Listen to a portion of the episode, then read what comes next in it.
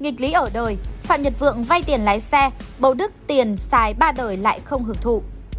Tuy sở hữu khối tài sản được cho là giàu nhất nhì ở Việt Nam, thậm chí xài ba đời chẳng hết, nhưng những tỷ phú bên dưới lại có cách tiêu tiền cũng như quan niệm về đồng tiền rất đặc biệt. Nếu như cuộc sống đang còn bấp bênh, chật vật kiếm sống từng ngày thì người ta hẳn sẽ ao ước có thật nhiều tiền rồi nghĩ đến cảnh được hưởng thụ. Vậy còn những người giàu có, khi họ kiếm ra tài sản, xài ba đời không hết thì sẽ làm gì tiếp theo? Câu trả lời là vẫn tiếp tục làm việc, thậm chí là ngày càng hăng say bền bỉ không biết mệt mỏi là gì. Bởi lúc này họ không phải làm để kiếm tiền mà làm việc để thỏa mãn đam mê, được chiến thắng chính mình của ngày hôm qua. Tỷ phú Phạm Nhật Vượng Nhắc đến cái tên Phạm Nhật Vượng, hẳn nhiều người đã không còn quá xa lạ. Ông là tỷ phú đô la Mỹ đầu tiên trên sàn chứng khoán Việt Nam với tài sản lên đến khoảng 21.200 tỷ đồng, tương đương 1 tỷ đô la Mỹ vào năm 2011. Giàu có, thành công và có địa vị khó ai sánh bằng. Nhưng trong một bài phỏng vấn trên báo Tuổi Trẻ vào năm 2018, tỷ phú Phạm Nhật Vượng đã cho rằng ông xem tiền là phương tiện để mình làm việc. Ngày xưa là câu chuyện cơm áo gạo tiền, đầu tiên khi đi làm là muốn kiếm tiền giúp bố mẹ đỡ nghèo, đỡ khổ. Sau ngày có tí tiền lên thì để mình sống một cách thoải mái sung túc, vợ con đề huề. Dần dần, lớn lên nữa thì công việc là đam mê. Và đến giờ, mục tiêu cuối cùng là làm được cái gì đó cho đời. Ví dụ như bây giờ mục tiêu là phải có được một thương hiệu công nghiệp tốt. Hyundai làm được, Toyota làm được, tại sao Việt Nam mình không làm được? Mỹ có Microsoft, có Apple, tại sao mình không có được? Cứ cho là mình không phải là số 1, nhưng bét ra cũng vào top 5, top 10 đi. Những cái đó sẽ mang lại thương hiệu cho đất nước mình. Tóm lại, tôi muốn làm sao để đất nước mình được người ta biết đến ở khía cạnh trí tuệ, đẳng cấp. Tỷ phú Phạm Nhật Vượng chia sẻ. Có thể thấy khi đã đạt đến một cái ngưỡng về giá trị tài sản, địa vị trong xã hội thì ông mong muốn sẽ mang lại những giá trị tốt đẹp cho đời thay vì chỉ chăm chăm làm kiếm tiền như trước. Tham vọng của ông là mong muốn tạo ra những thương hiệu sánh tầm quốc tế, giúp Việt Nam có thể ngày càng phát triển và không thua kém cường quốc nào. Tỷ phú Phạm Nhật Vượng từng cho rằng điều ông mong muốn là đến cuối đời nhìn lại xem bản thân đã làm được những gì, bởi có giàu có mấy thì cuối cùng cũng về với cát bụi. Điều tôi luôn tự nhủ với mình là tóm lại đến cuối đời, mình làm được cái gì, mình có cầm được một đống tiền đi sang thế giới bên kia không. Tôi vẫn hay nói đùa với anh em là tôi mà sang bên kia chỉ cần hai tay, hai vali vàng mã là đủ rồi, hơn cũng không cầm theo được. Người xưa từng nói rất thấm thía, tiền tài như phấn thổ. Ý nói những gì mua được bằng tiền cũng có thể dễ dàng mất giá và đồng tiền cũng sẽ tan thành bụi đất, không phải là giá trị vĩnh hằng. Với nhiều tỷ phú, sau khi đã chạm đến ngưỡng thành công, họ lại thường có suy nghĩ công hiến, đóng góp gì cho đời. Bill Gates đã mong muốn dùng hết tài sản để từ thiện cho đời là vậy. Một chi tiết đặc biệt về tỷ phú này là cách ông tiêu tiền. Hẳn nhiều người sẽ nghĩ trong người ông Phạm Nhật Vượng luôn có nhiều tiền, cần mua gì là có ngay, chẳng phải đắn đo. Tuy nhiên, theo lời tiết lộ của tỷ phú này, ông thường xuyên vay tiền của lái xe để mua đồ. Trong người tôi không bao giờ có đồng nào, khi đi ra ngoài cần tiêu gì đấy lại phải mượn lái xe, ông Vượng tiết lộ.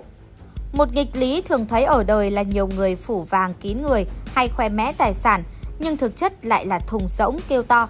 Trong khi đó, người giàu có thực thụ lại thường kín tiếng, hiếm khi phô trương tài sản của bản thân. Thời buổi này, bước ra đường thấy người ăn mặc chỉnh tề, sách cặp táp sang trọng nhưng chưa chắc là đại gia. Còn người ăn mặc tuỳnh toàn, áo thun quần xin đơn giản, có khi lại là chủ tịch giám đốc sở hữu tài sản tính bằng đô la. Giàu có là vậy nhưng cách tỷ phú Phạm Nhật Vượng nuôi dạy ba người con rất nghiêm khắc. Ông muốn giáo dục các con chăm chỉ lao động, biết quý trọng đồng tiền và đặc biệt là không được ỉ lại vào gia đình.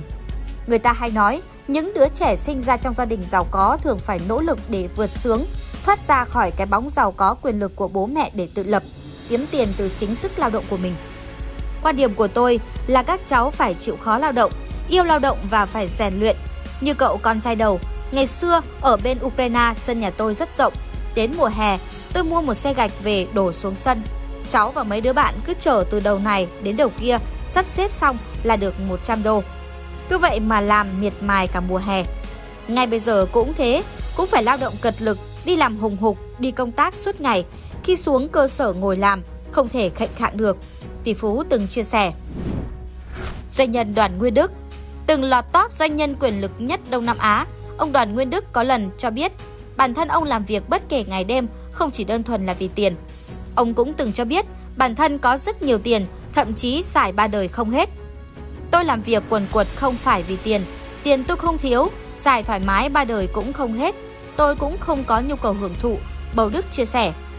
Có những người quần quật làm việc để mong giàu có, được hưởng thụ cuộc sống tốt nhất. Nhưng có những người đã chạm đến thành công, giàu có thì họ lại làm việc vì đam mê. Có lẽ Bầu Đức thuộc trường hợp thứ hai. Doanh nhân 6X từng khởi nghiệp với nghề gỗ, thủy điện, khoáng sản, bất động sản, nông nghiệp, chăn nuôi. Nhưng nếu để gọi là thành công và giúp ông được biết đến rộng rãi, có lẽ là mối duyên với bóng đá. Câu chuyện về hành trình khởi nghiệp, gặt hái thành công của ông Đoàn Nguyên Đức cũng rất đặc biệt và xứng đáng là tấm gương để nhiều bạn trẻ noi theo. Được biết, ông sinh ra trong gia đình đông con ở xã Nhơn Mỹ, huyện An Nhơn, tỉnh Bình Định. Mẹ của ông phải vất vả, tần tảo làm ruộng nuôi 10 người con.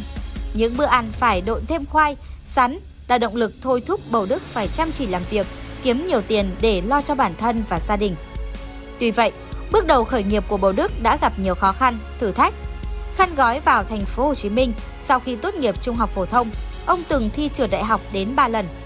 Năm 1990, ông tích cóp được ít tiền và bắt đầu khởi nghiệp với việc kinh doanh phân xưởng nhỏ chuyên đóng bàn ghế cho học sinh ở quê nhà. Đến khi ít nhiều gặt hái thành công, ông dần mở rộng sang trồng và chế biến gỗ, mù cao su, sản xuất đá granite. Thừa thắng sâu lên, tập đoàn của Bầu Đức kinh doanh thêm cả du lịch địa ốc. Vốn là người có tình yêu dành cho bóng đá, năm 2001, ông Đoàn Nguyên Đức đã bỏ ra hơn 10 tỷ đồng mỗi năm để đầu tư cho bóng đá. Ông được xem là người Việt Nam đầu tiên bỏ tiền mua máy bay với giá lên đến hơn 7 triệu USD. Vụ này càng giúp tên tuổi của ông xuất hiện nhiều trên truyền thông và nhiều người biết đến cái tên Bầu Đức. Sau này ông còn chuyển sang kinh doanh chăn nuôi với mô hình trồng chuối và nuôi lợn. Lúc phát hiện ra con heo ăn chuối, tôi đã không ngủ được, Bầu Đức chia sẻ. Bầu Đức tự hào khẳng định về heo của mình là độc nhất vô nhị vì được nuôi hoàn toàn bằng hữu cơ. Cụ thể ở đây là chuối. Lúc mới nuôi tôi cũng tìm hiểu về các loại cám, nhưng sau này mới thấy trong cám thường có chất tăng trọng sẽ khiến chất lượng heo không mấy khác biệt, Bầu Đức chia sẻ. Thành công từ mô hình một cây một con từ việc trồng chuối kết hợp nuôi heo giúp công ty của Bầu Đức mỗi ngày lãi được khoảng 4 tỷ một ngày. Tài sản ngày càng tăng, quy mô kinh doanh ngày càng mở rộng đến nỗi tiền xài ba đời không hết. Nhưng Bầu Đức vẫn miệt mài làm việc không ngừng nghỉ trong mấy chục năm nay. Ông đi lên từ nghèo khó, nhờ bền bỉ, chăm chỉ và gặp thời nên đạt được vị trí đáng ngưỡng mộ như hiện tại. Trên con đường của thành công, không có bước chân của người lười biếng là vậy đấy. Nếu bạn dốc hết tâm sức để làm việc thì sẽ có ngày tận hưởng thành quả xứng đáng. Hẳn nhiều người vẫn còn nhớ câu nói tiền nhiều để làm gì của doanh nhân Đặng Lê Nguyên Vũ. Có người cho rằng kiếm thật nhiều tiền để hưởng thụ, lo được cho gia đình cũng như có tiếng nói, địa vị trong xã hội. Còn nhiều người sau khi đã phần nào chinh phục được khát vọng làm giàu của bản thân thì lại mong muốn mang lại giá trị tích cực, cống hiến điều tốt đẹp cho đời. Có đại gia sẽ miệt mài từ thiện, hào phóng cho đi gần hết tài sản tích cóp cả đời. Có người sẽ lại tiếp tục làm việc, nhưng không phải vì áp lực làm giàu, mà là để thỏa mãn đam mê, để tiếp tục vượt qua giới hạn của bản thân. Câu chuyện về những đại gia ở trên hy vọng sẽ mang lại một cái nhìn đặc biệt về vấn đề tiêu tiền, kiếm tiền. Họ tuy giàu có nhưng không phô trương bằng việc mang theo nhiều tiền bên người. Họ tuy thành đạt nhưng không cho phép bản thân ngủ quên trên chiến thắng, mà càng giàu lại càng hăng say, chăm chỉ làm việc. Từ web trẻ thơ, độc đáo TV tổng hợp và đưa tin. Tạo ngay clip intro quảng cáo ngắn ấn tượng để phục vụ cho quảng cáo YouTube, Google Ads, Facebook Ads. Sử dụng để trang trí cover Facebook, website